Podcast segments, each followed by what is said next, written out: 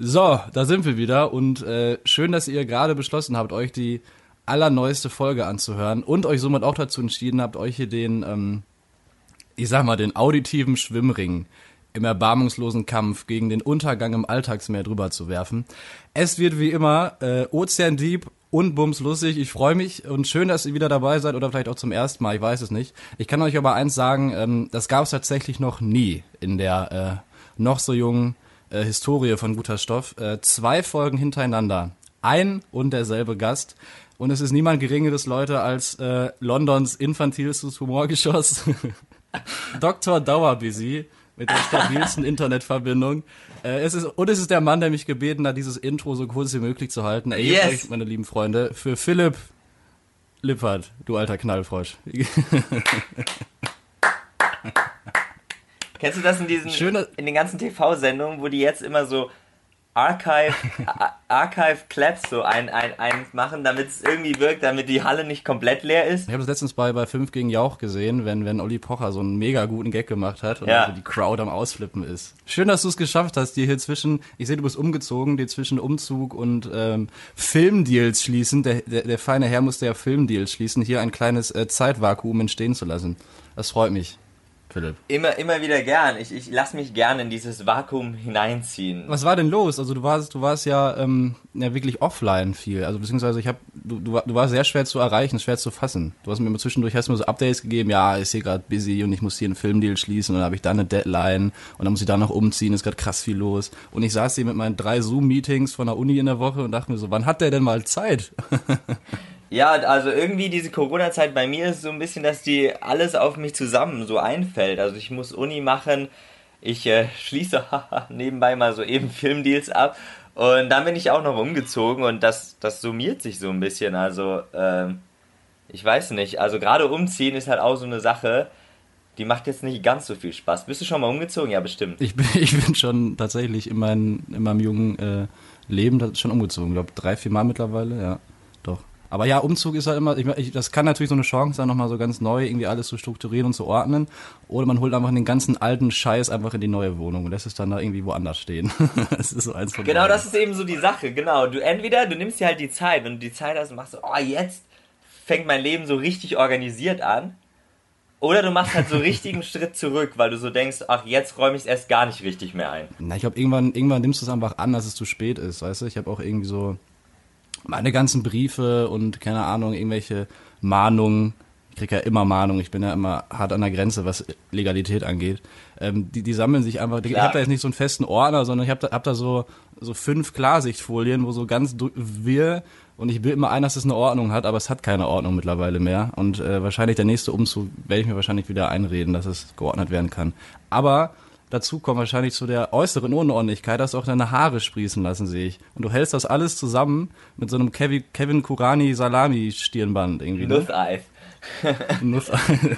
Ja, Du siehst aus wie, du siehst aus wie so eine Oma mit, mit bunter Abo, die so mit Brillenband vorm Kamin sitzt und Vanilletee trinkt. also, du kannst schon sagen, ich habe einen Bart. Also ich sehe jetzt nicht aus wie eine Oma, aber hey, das Ja, war mal in. So in den schöne Oma. 90ern hat man das so getragen. Und du weißt ja gar Ja. nicht, was so in Hipster London und Hipster Berlin so abgeht.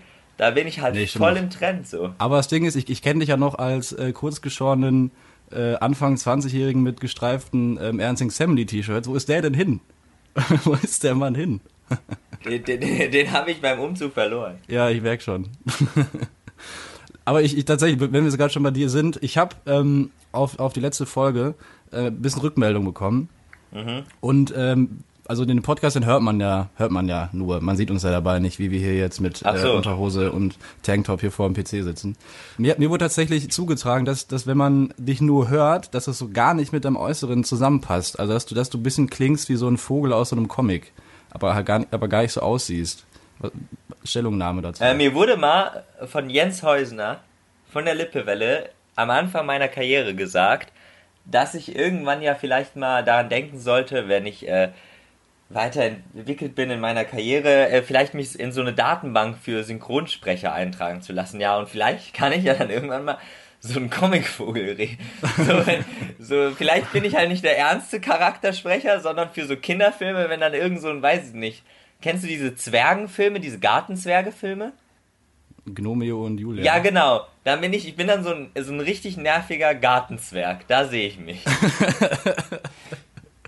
Das stimmt. Aber ich, ich finde das ja auch blöd für die Leute. Ich meine, die haben mich jetzt hier letzte, letzte, letzte Mal ähm, 40 Minuten hier mit deiner extrem anstrengenden, nein Spaß, mit, mit deiner Stimme letztes Reden gehört. Und ich finde das, finde das ein bisschen blöd, weil jetzt haben die so ein ganz falsches Bild von dir. Guck mal, die denken, du bist 1,60 Meter groß, äh, Hast trägst Flügel. Georgs, trägst Georgs Schuhe zum Zukletten. Du bist aber eigentlich voll der hippe Typ, immer am Zahn der Zeit. Und deswegen habe ich mir gedacht, ähm, hier zum, zum, zum frischen Einstieg, ich habe dir tatsächlich persönlich einen, ähm, einen Text geschrieben, damit die Leute quasi einfach mal ähm, Oh dich besser kennenlernen. Natürlich nicht, also es ist hundertprozentig ernst zu nehmen. Oh Das Gott. alles. Das ist auch wirklich so das Letzte, was man von dir als Freund haben will. Ein Text. Ja, schon, aber trotzdem habe ich mich hab ich, hab ich mich nicht lumpen lassen und habe es einfach mal gemacht, weil ich finde das einfach unfair auch den Hörern gegenüber, dass sie sich hier denken, Comicvogel, hallo und mir gegenüber sitzt der maskulinste Mann Londons. Das müssen die Leute einfach wissen. Und, es- und deswegen habe ich mir habe ich einen Text geschrieben. Wir können da kurz rein, dann bist du bereit. Ja, ich bin, leg los. Ich bin so, so bereit. Philipp Lippert, oder wie seine Lakaien ihn nennen dürfen, Sir Phyllis. Als Ziehvater düsterer männlicher Sinnlichkeit fühlt man sich unter dem engelsgleichen Schutzmantel seiner bloßen Anwesenheit kugelsicher. Geht er durch die Stadt, springen alle Ampeln wohl konditioniert auf grün und wenn er ebenso will, teilt sich vor ihm das Meer.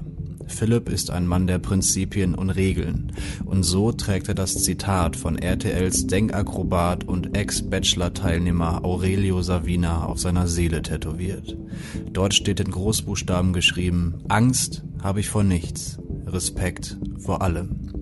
Er ist das Hybrid aus Channing Tatum und Mutter Teresa, die fleischgewordene Kegelspitze des Erfolgs und der destillierte Gipfel des Überdurchschnittlichen. Aber vor allem ist er wie die Gemeinde Bergün in der Schweiz. Man darf ihn nicht fotografieren, da die anderen beim Erblicken des Fotos sonst unglücklich werden könnten.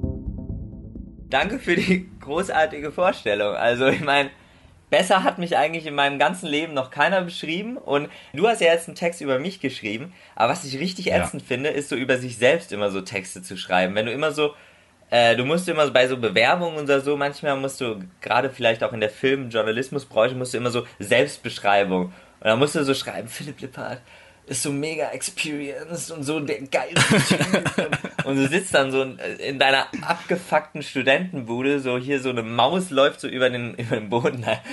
Die, die, ist, aus, die ist aus wie Kevin Kurani, du musst schreiben, dass du wirklich alles Ja. drauf hast, ne? Das ist so, ja, du siehst aus wie Kevin Kurani, denkst aber quasi, du bist halt Dwayne Rock Johnson so. So musst du das halt formulieren. Wir hatten letztens beim, ähm, bei einem Zoom-Meeting, mussten wir uns auch, so ich hasse also diese Vorstellungsrunden, so irgendwie mit einem, mit einem Adjektiv. Also Gott sei Dank sowas nicht mehr, aber wir mussten ähm, quasi, es war ein Spiel, das hieß irgendwie zwei Wahrheiten, eine Lüge und da mussten wir irgendwie zwei Wahrheiten von uns hinschreiben und eine Lüge und dann mussten die anderen das raus. Ich dachte, Alter, ich weiß nicht. Also, Ich kenne das nur von Dating, Dating-Apps. Eine, zwei Wahrheiten und eine Lüge von mir und dann kommt da irgendwie, weiß ich nicht. Ich habe schon mal Donald Trump die Hand geschüttelt, ich habe bei Game of Thrones mitgespielt und weiß ich nicht. Ja, aber vor mir, ich habe das Gefühl, dass so in Zeiten von Corona auf einmal so das ganze, dieser ganze Themenkomplex Dating so nochmal ganz andere Dimensionen angenommen und auch im Fernsehen. Es gibt auf einmal so übertrieben viele Dating, äh, Dating-Shows und die eine irgendwie absurder als die andere. Es gibt jetzt zum Beispiel in, ähm, in Amerika, wo sonst gibt es jetzt Labor of Love. Hast du was davon gehört? Nee, was, um was geht's? Das ist, das ist finde ich, ich finde es ein bisschen makaber und noch grenzwertig. Also Ich, also es ist, wirkt ein bisschen so, als wenn irgendwie so, ein, so eine Konferenz war und irgendwie zwei 25-Jährige sich so gedacht haben, ah, ich bin mal heute ganz crazy, ich pinkel mal gegen den Wind und habe ein gutes Format entworfen. Und da geht es darum, dass quasi eine, ähm, eine Frau möchte, äh, möchte Kinder und ähm, sucht quasi in dieser Sendung den passenden Vater und das wird moderiert von der äh, einen Darstellerin von Sex and the City, diese Charlotte, diese mit der hohen Stimme. Also besch beschrieben wurde es aber als als Niveau äh, als Singles mit Niveau, aber ich finde trotzdem so diesen Gedanken eine Sendung zu machen, wo am Ende letzten Endes kann man das ja so sagen, ein Kind rauskommt, schon irgendwie also weiß nicht. Ja, Das es ist halt, bisschen- dieses Online-Dating-Format und so äh, boomt halt jetzt gerade wie alles so ein bisschen, weil du halt, ja, du triffst halt im Moment keinen. Also, außer du, du, äh, wenn wenn der, wenn der Postmann, äh, außer wenn der Postmann jetzt seinen Arm durch diese Türschlitz macht, um den Brief hier in England reinzunehmen, du schnappst ihn so und zerrst ihn so in deine Bude, sonst hast du ja keinen Kontakt zu irgendwelchen anderen Menschen, mit denen du irgendwas Ähm, Ich habe Anfang, ich habe am Anfang der Postboden-Anekdote echt überlegt, in welche Richtung geht das hier? ja, gerade? ich habe dann auch überlegt, ob ich es weiterführen soll. Es war jetzt nur eine sehr Aber- Metapher. Also die war vielleicht zu extrem, aber ja. Aber ich habe ungefähr verstanden, was du meinst. ja. Ähm, Ja, man denkt, dass man wirklich niemanden mehr trifft jetzt in den Zeiten, weil man kann auch wieder rausgehen, ist alles, alles auch ein bisschen lockerer geworden. Und du rä- rätst nicht, wen ich letztens beim Einkaufen im Rewe getroffen habe. Ich habe Ulrike von der Gröben getroffen.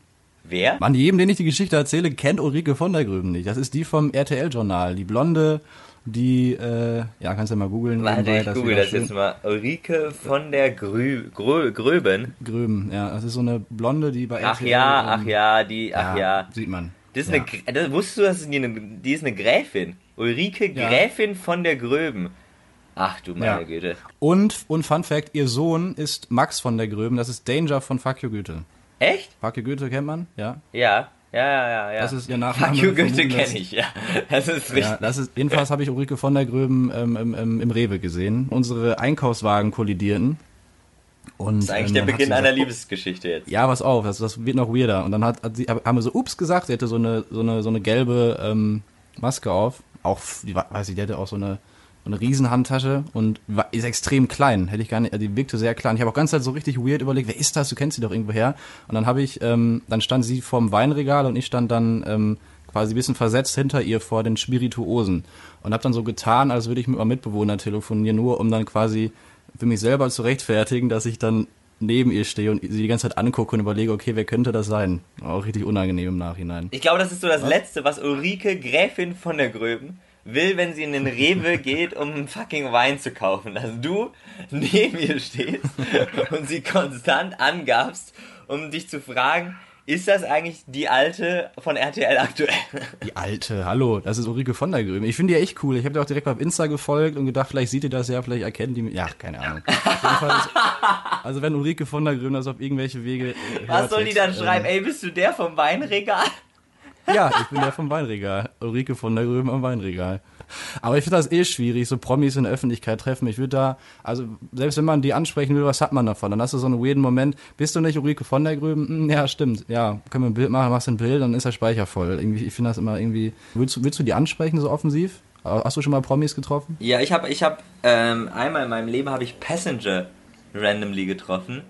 Ähm, wir waren in Dortmund, also direkt in der Nähe von Hamm ja quasi und ähm, wir waren in einer Bar bei einem Poetry Slam mit, mit ein paar Studienkollegen und dann sind wir runtergegangen und unten ist dann so eine Bar ähm, und da saß er an, an dem Tresen quasi und wir sind so vorbeigegangen, so fünf Jungs, jeder geht so vorbei und jeder dreht so seinen Kopf. Wirklich so, also ich glaube, es wäre so ein Filmmoment gewesen. Da sind wir so rausgegangen und wirklich jeder, der nacheinander noch neu dazu kam, so, war das Passenger? War das Passenger? War das Passenger? Und dann standen wir so, und das ist, war halt, ist so eine Bar mit einem, mit einem großen Fenster, also du kannst halt auch raus und reingucken. Und wir standen so, weiß nicht, fünf Minuten vor dieser Bar, haben diskutiert, ob es wirklich Passenger ist. Der Typ war so drei Meter davon entfernt, innen drin. Und wir diskutieren halt so, ob es Passenger ist, bis einer reingeht, ihn antippt und fragt, Are you passenger? Und er, und er so, yes. Und das war quasi die Story, dann ist er rausgekommen, hat sich gefreut, dass es Passenger war. Ja, guck, das, da hast nichts davon außer ein Yes von Passenger. Genau. Und du willst dann, in dem Moment denkst du dir dann, in dem Moment, wo er yes sagt, wird dir halt auch so klar, ja, irgendwie will ich den halt jetzt auch nicht nerven, wo er hier einfach an der Bar sitzt. Und dann gehst du halt wieder. Ja, es ist Ulrike von der Gröben Moment. Aber apropos Prominenz, ähm, hast, ich weiß nicht, ob du, ob, ob du bei, bei, bei meinem Instagram-Account gesehen hast, die, ähm, die kleine Liaison, die ich mit Jeremy Fragrance angefangen habe. Hast du davon mitbekommen? Ja, ich weiß auch, ja, ich habe davon mit, also ich habe das mitbekommen. Aber ich, vielleicht musst du erstmal noch unseren Zuhörern erklären, wer überhaupt Jeremy Fragrance ist. Äh, Jeremy Fragrance ist ein, ähm, also ursprünglich ein YouTuber. Ich könnte jetzt wahrscheinlich hier das, die, die ganze, den ganzen Köcher auskippen und die ganze Geschichte von ihm, weil ich habe ihn wirklich äh, messerscharf und intensiver als Spiegelredakteure recherchiert. Der ich fange vorne an. Der, der ist angefangen als, glaube ich, Boyband-Sänger, als Jeremy Williams, hatte auch noch blonde Haare und ist dann irgendwie, hat dann probiert, den Businessweg zu gehen und gleichzeitig den Künstlerweg zu gehen und ist dann irgendwann in der Parfümbranche gelandet und hat sich dann anstatt Jeremy Williams einfach intuitiv und innovativ Jeremy Fragrance genannt und ist jetzt ähm, der erfolgreichste Parfüm-YouTuber der Welt tatsächlich. Hat ist, glaube ich, bei TikTok auch, habe ich heute gesehen, ähm, glaube ich, vor ein paar Minuten die zwei Millionen Abonnenten erreicht.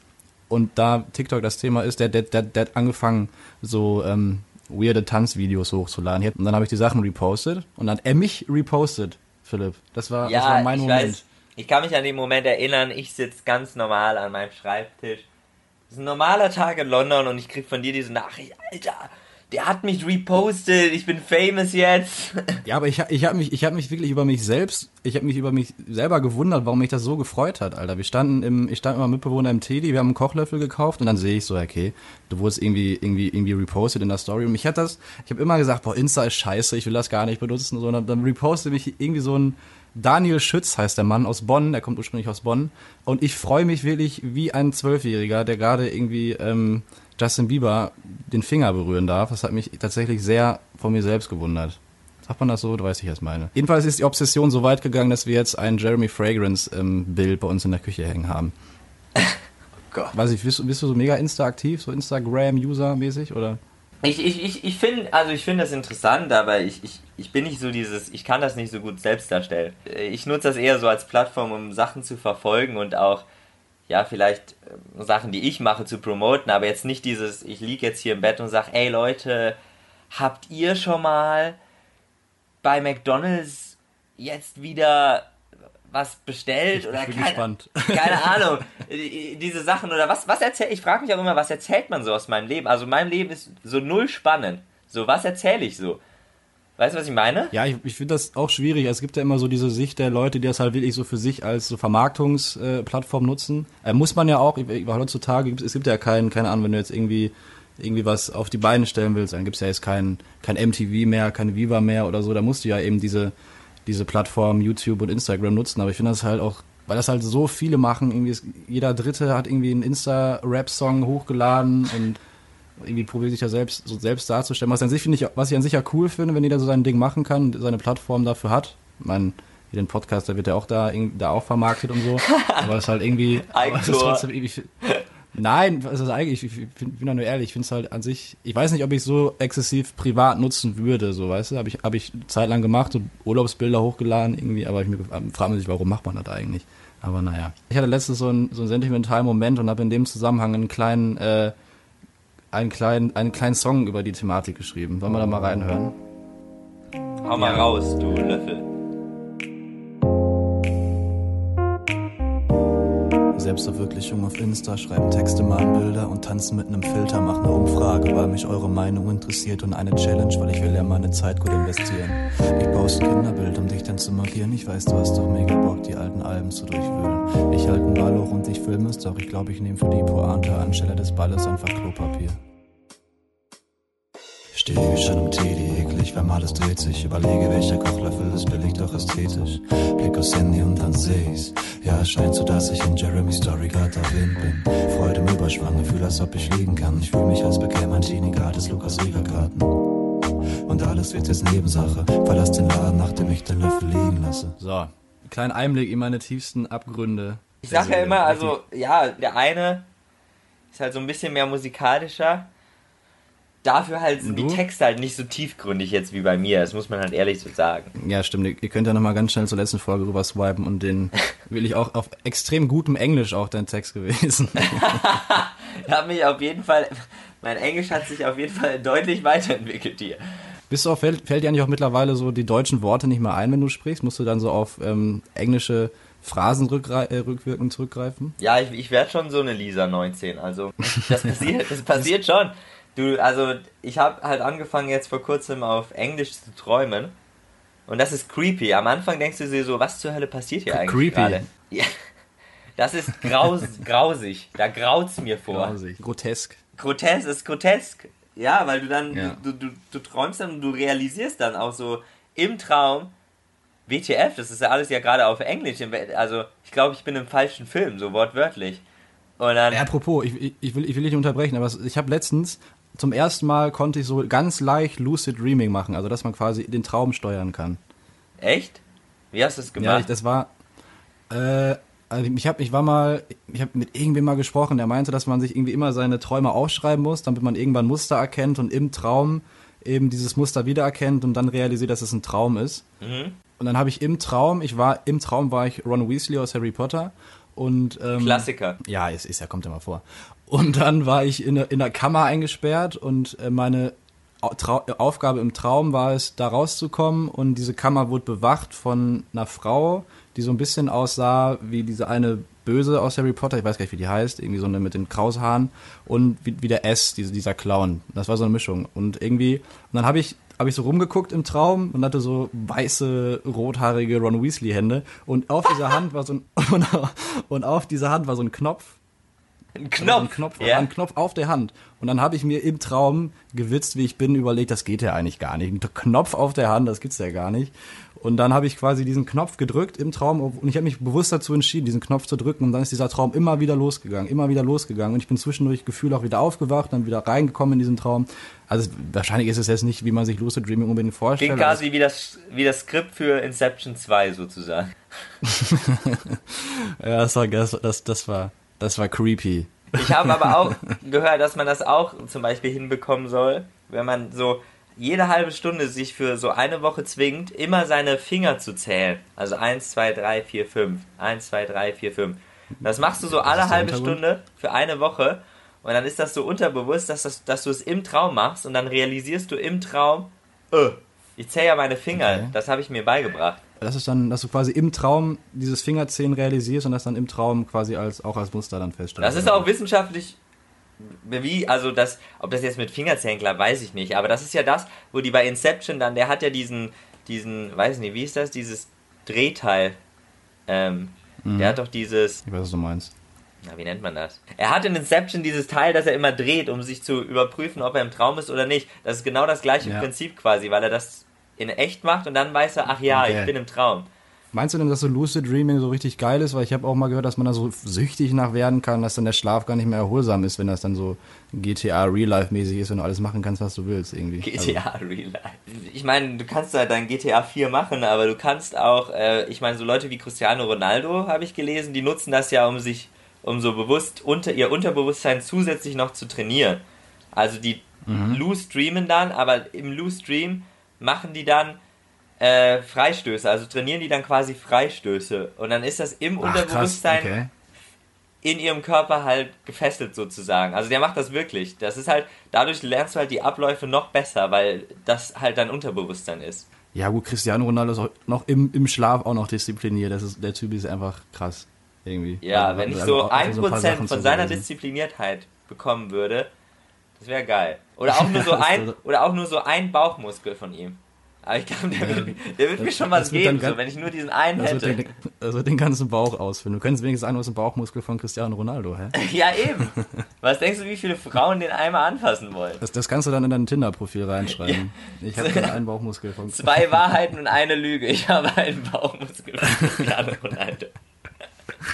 Es sind eine komische Richtung an. Wir müssen jetzt hier das, den, monumentalen, den monumentalen Bestandteil von einer ähm, ähm, richtigen Folge guter Stoff jetzt langsam mal hier an, ja. ähm, anführen. Der genau. steht ja hier schon auch auf der Agenda. Die, ähm, haltet euch fest, das ist die äh, Guter Stoff Fragenbox. Die Guter Stoff Fragenbox. Eine Box mit Fragen. Hast du Bock? Ich habe unheimlich Bock. Ich freue mich eigentlich schon, also bin angespannt seit, seit Stunde null. Die wichtige Frage ist, hast du Bock? Und damit meine ich dich, Hörer. hast du Bock? Also. Auf die Guter Stoff. ja, ich wollte mal so eine, so eine Person. gar nicht um mich. ja, ich wollte. ja, ich wollte ich wollt mal so eine persönliche An Ansprache. Ich wollte mal die Leute wieder abholen. Ist gut. Ja, die musst du so. auch ab und zu mal abholen. Ja. Es gibt wieder drei Kategorien und ähm, die, da, da gilt es sich äh, zu entscheiden, Philipp. Ja, bist du bereit? Mehr als bereit. Bereich 1. Was wäre wenn? Also eine klassische Frage, in der man sich ein Szenario eben, äh, beziehungsweise du bekommst ein Szenario von mir und du musst dich quasi dementsprechend entscheiden und äh, ja. antworten. Bereich 2. Lifestyle, Liebe und Leibwäsche. Ein toller Name, der, sage ich mal, ein wenig so ähm, eine Frage aus dem Kosmos von, von Red, sage ich mal. So ja. eine, über Lifestyle und Fashion und Mode, wo du so, so ein bisschen drüber was erzählen könntest. Oder Kategorie 3. Bereich 3.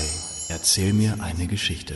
Ich habe ich hab gehört, dass, dass im Podcast so Geschichten immer gut kommen und ähm, da wird es einfach eine, also eine spezielle Geschichte zu einer bestimmten Thematik. Du musst dich jetzt nur noch entscheiden.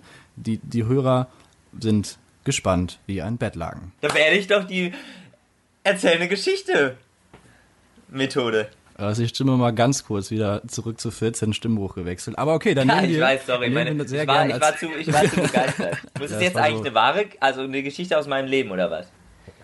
Kommt jetzt. Ruhig, Blutbrauner. So. Also es, ist, es, es, geht um, es geht um folgendes Szenario. Ja. Ähm, jed- jeder kennt das ja, wenn man ähm, nachts wach liegt und die Gedanken rumschweifen und Tango tanzen und dass man dann auf einmal ähm, an, so einen, an so einen Moment denkt, an so eine Geschichte denkt, die einen dann auf einmal so blitzartig wieder wach äh, werden lässt.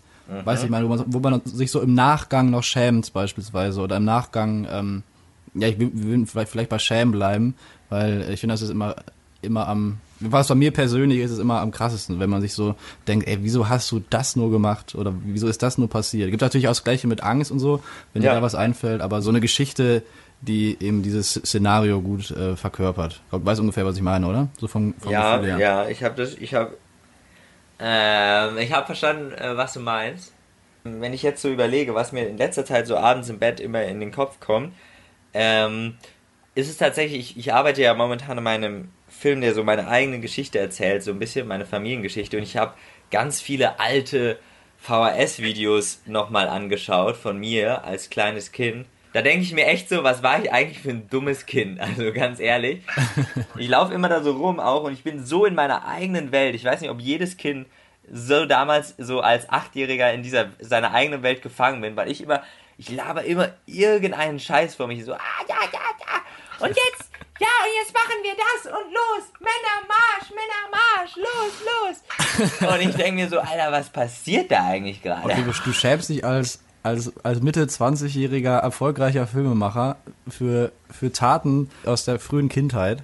Ja, aber weiß nicht, ich, auch diese Stimme, ich, da, also da war ich echt so Gartenzwergniveau.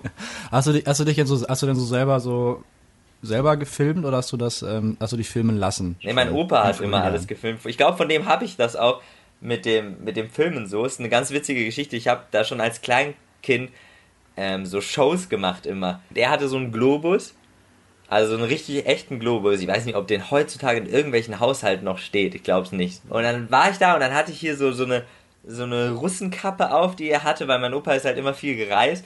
Und dann war ich da und dann ich so, äh, willkommen zu Abenteuerleben und heute reisen wir nach Alaska. Und dann habe ich so auf Alaska gezeigt auf dieser Karte. Und dann habe ich irgendeine Scheiße über Gnus und was weiß ich, die da über die Prärie rennen er erzählt. Das ist echt witzig. Und ich bin halt so acht oder so. Ja, ist doch voll cool. Ich finde das auch besser als jetzt, wenn Achtjährige sich irgendwie äh, TikToks filmen und irgendwie Lip-Sync-Videos machen. Finde ich gar nicht, wenn man mit seinem Opa so eine Show machen. Aber cool, dass sein Opa es mitgemacht hat, dass er auch Bock drauf hatte. Also wir haben das sogar richtig gesch- geschnitten. Wir haben dann damals da ähm, in diese in, in diese Moderation quasi von mir hat er dann so Sachen geschnitten von so einer Naturdoku, wo dann halt wirklich Kann, kann man die privat noch angucken, eigentlich? ja die werden Teil die werden Teil des meines neuen Films tatsächlich. Also du machst echt einen Film über, über deine äh, Vergangenheit, oder wie? Ja über quasi über meine Familiengeschichte. Also meine Eltern haben ein Pflegekind aufgenommen, ähm, als Ja. ich drei Jahre alt war.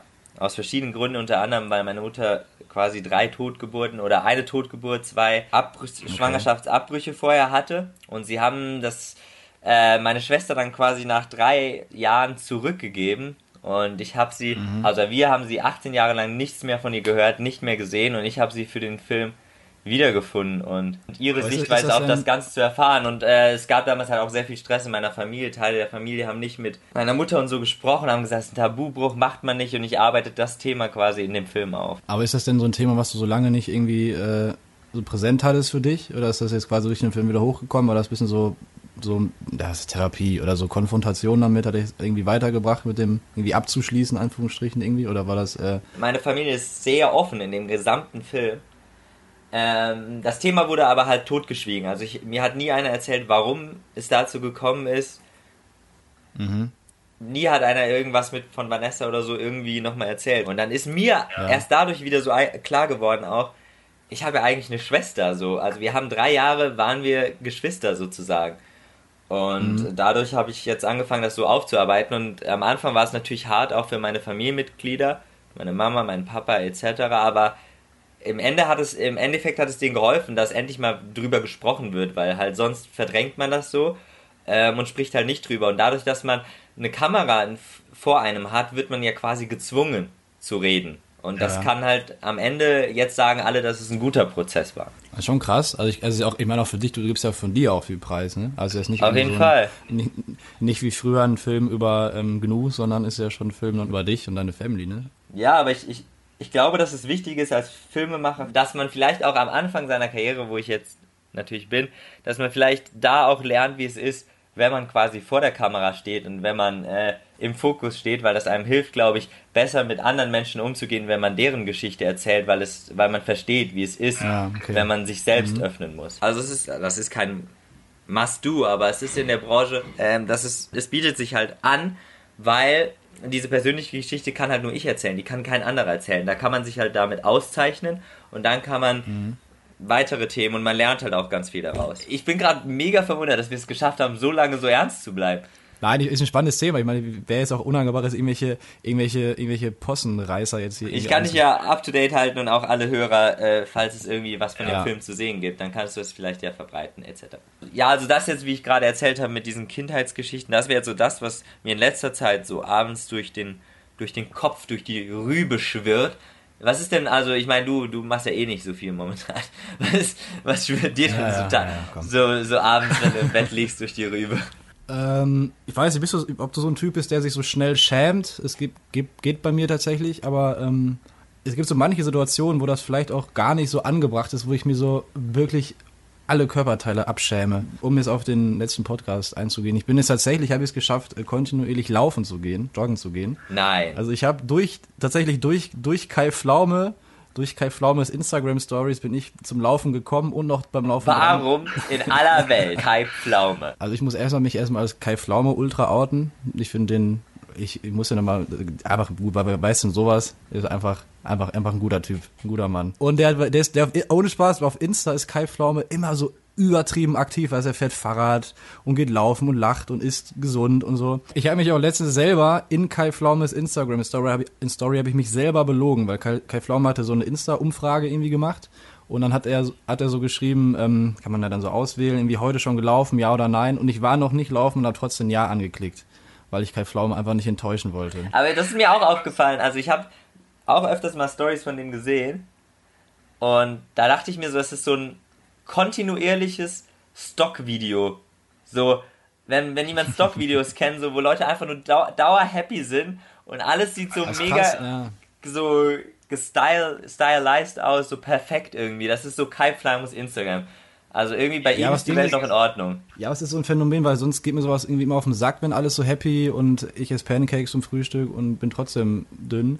Aber bei Kai Pflaum ist das so, da, da finde ich, also dem möchte ich das einfach glauben, dass es dem wirklich gut geht. Weiß ich, ich, ich, ich, ich ergebe mich diesem, ähm, diesem Instagram äh, Scheiß und glaub ihm einfach, dass es ihm gut geht und dass er wirklich jeden Der Tag acht Kilometer Fahrrad zu irgendwelchen, zu irgendwelchen Kuhweiden fährt. Na, jedenfalls habe ich jetzt angefangen, wieder zu laufen und dann bin ich letztens äh, gejoggt und ich bin auch so einer, wenn ich Musik höre, pumpt mich das, pusht mich das immer so voll hoch, weißt du? Auch irgendwie, wenn ich dann, äh, bin ich so laufen gewesen, habe dann so motivierende Laufmusik gehört. Dann habe ich, war ich, war ich ja laufen, da war das so eine, ähm, ich dachte, ich wäre alleine. Das war so ein Moment, wo man sich quasi in der Sicherheit wälzt und denkt, man ist alleine. Und dann habe ich so eine, da, war so eine Ente. und dann habe ich dieser Ente so zugeschnipsfingert, also so Zeigefinger so, gezwink, so gezwinkert und habe dann so, so ganz leise was geht gemurmelt. Kai Pflaume-Moment. Und dann habe ich das gemacht und ich, ich habe mich so kurzzeitig cool gefühlt. Ich dachte, boah, das hat einen coolen Endenmoment gehabt. Und dann habe ich gesehen, dass mich wirklich drei, drei Menschen dabei gesehen haben, die so unfassbar verstört davon waren. Weil ich, weil ich einfach der Typ war, der so eine Ente zugeschnipsfingert hat. Das war so, als wenn du Auto fährst und so eine, sich so bedanken willst. So ein bisschen zu cool den Finger dann vom Lenkrad abhebst. Aber dafür habe ich mich einen Tag, dafür habe ich mich einen Tag später beim Laufen wieder, ähm, habe ich meinen Coolness-Faktor gesteigert, weil dann hat es geregnet draußen hier bei uns in Köln. Und dann ich, bin ich gelaufen mit einem Hoodie und habe mich ein bisschen gefühlt wie Contra K in seinen Musikvideos, wenn er da irgendwas über Wölfe und Granit rappt. Wenn man dann so Du bist auch so der Dämmerung. oberste Wolf von allen. Ich bin der einsame Oberwolf. Granit. Aber da, wo wir gerade bei, wir müssen ja auch ein bisschen zurück zum Thema Musik hier in deinem Podcast, wo wir bei Contra K sind. Richtig. ist dir schon mal aufgefallen, dass Contra K so, das ist eigentlich so im Grunde so Wörter aneinander würfeln. Also ich glaube, das hat, der hat zu Hause, also ich mag seine Musik, nichts gegen Contra K, aber ich glaube, er hat zu Hause so einen Würfel mit so Motivationsslogan und er würfelt den einfach und daraus bildet er seine Texte so. Das ist wirklich so, nicht aufgeben, immer weiter kämpfen wie die Wölfe jaulen. Ja, ich weiß, was du meinst. Ich finde tatsächlich, also ich würde jetzt kein böses Blut gegenüber Contra K äh, zerstreuen, weil ich ihn auch echt, echt ganz cool finde, so von der Musik her. Und der ist auch live auch mega geil. Ich hatte ihn irgendwo, habe ich ihn mal live gesehen. Hab den auch schon mal live gesehen, ist gut. Kann man nur empfehlen. Also, äh, Shoutout to Contra K. Das ist natürlich eine sehr eigene Sparte und schon ähm, man so diese fünf Wörter, die verbindet man mit Contra K mittlerweile: Granit, Wölfe, Regen und die Brust schlägt. So, okay, la lass uns dieses diesen großen äh, Komplex bitte damit abschließen, dass wir Props für Contra K dalassen. Ja. Ähm, sollte er das in irgendeiner Welt irgendwie mitbekommen, möchte ich nicht, dass hier jetzt in die Welt getragen wird, dass wir beide Contra K nicht cool finden. Ich muss aber noch zu der Thematik dazu sagen, hier diese Geschichten, wo man sich für schämt. Bist du denn so einer, ich habe es zwischendurch angeschnitten, bist du denn so einer, der, der sich so schämt für Dinge oder bist du so, bist du Ich so... habe eine Schamgrenze, also ich schäme mich am Anfang. Aber ist, diese Le ist dieses Level irgendwann mal überschritten, dann ist es mir wiederum egal. Also ab, wenn sich dann irgendwann weitere Sachen addieren, also, also du fängst an, du gehst raus, isst irgendwas mit Freunden und bekleckerst erstmal dein komplettes T-Shirt mit so Essen. Aber bist du sechs Kilometer von zu Hause entfernt und musst erstmal noch so. Oder ihr seid gerade erst, der Abend fängt gerade erst an und ihr geht noch komplett feiern so. Und du denkst dir Ja, okay. einfach nur so, ja, läuft so. Und am besten noch so Dönersoße, also so richtig was eklig, das so richtig eklig auch aussieht. Dann denkst du dir so, okay, schämst dich erstmal dafür, dann trinkst du zwei, drei Bier, fängst das, das nächste Bier ist dann verschüttest du in der Bahn Bier. Ab dem Level, jetzt ist es egal. Dann bietet dir eine Freundin ihre viel zu kleine Vero Moda Jacke an und du ziehst sie einfach an. Ja, also so, so Momente. Irgendwann setzt bei dir in so eine scheiß Egalheit ein, dass du dann denkst, ja komm. Ja, bei dir, ich meine, bei dir ist das ja nochmal anders. Bei dir ist diese scheiß Egalheit halt quasi, du wirst so geboren. Aber ich finde das auch immer ein bisschen schwierig, wenn man so, so sagt, ja, mir ist scheißegal, was andere von einem, von mir denken. Weil das stimmt ja, das stimmt ja nicht, finde ich. Also es ist ja nie egal, also man muss erstmal andere definieren, finde ich. Also wie ist es zum Beispiel, wenn es Leute, die mir wichtig sind oder wo ich es halt, ähm, es gibt ja auch Leute, bei, wichtig, bei denen es wichtig ist, was die von einem denken. Was jetzt irgendwelche komischen Leute auf der Straße von mir denken, ob die irgendwie meine, meine Haare oder so doof finden oder irgendwie sich denken, "Hö, was macht der da? Das mir dann natürlich ist, das, ist mir das dann scheißegal, aber wenn es so diese paar Leute, die einem irgendwie wichtig sind, das ist mir dann nicht egal, weißt du, ich meine? Ja, auf jeden Fall, klar. Aber ich, ich glaube auch so, in der, in der aktuellen Zeit ist es auch so, man, also ich weiß nicht, ob dir das so geht, aber dadurch, dass man halt so wenig menschlichen Kontakt hat, zumindest hier in England etc., äh, äh, ändern sich auch seine, deine Charme-Levels nochmal, weil du, also bei mir war das zumindest so, man weiß nicht mehr so genau, was man manchmal noch so machen kann oder nicht, weil man diesen, dieses Kontaktlevel verloren hat. Und dann fängt man auf einmal an, sich selbst, sieht man sich auf einmal selbst eine, eine Ente zuschnippen. Also das sind dann so diese Ja. Auswüchse. Naja, ja, vor allem wenn man dann hier ähm, solche Online, ähm, wir haben ja Online-Seminare und Vorlesungen zur Zeit. Und wenn das so dein eine lange Zeit das einzige Sprachrohr nach außen war, diese unangenehmen Online-Seminare und Vorlesungen, ist es halt schon komisch, dann auf einmal so einem realen Menschen wieder gegenüber zu sitzen, den du theoretisch anfassen könntest. Natürlich immer nur im Rahmen des Erlaubten und Gewollten.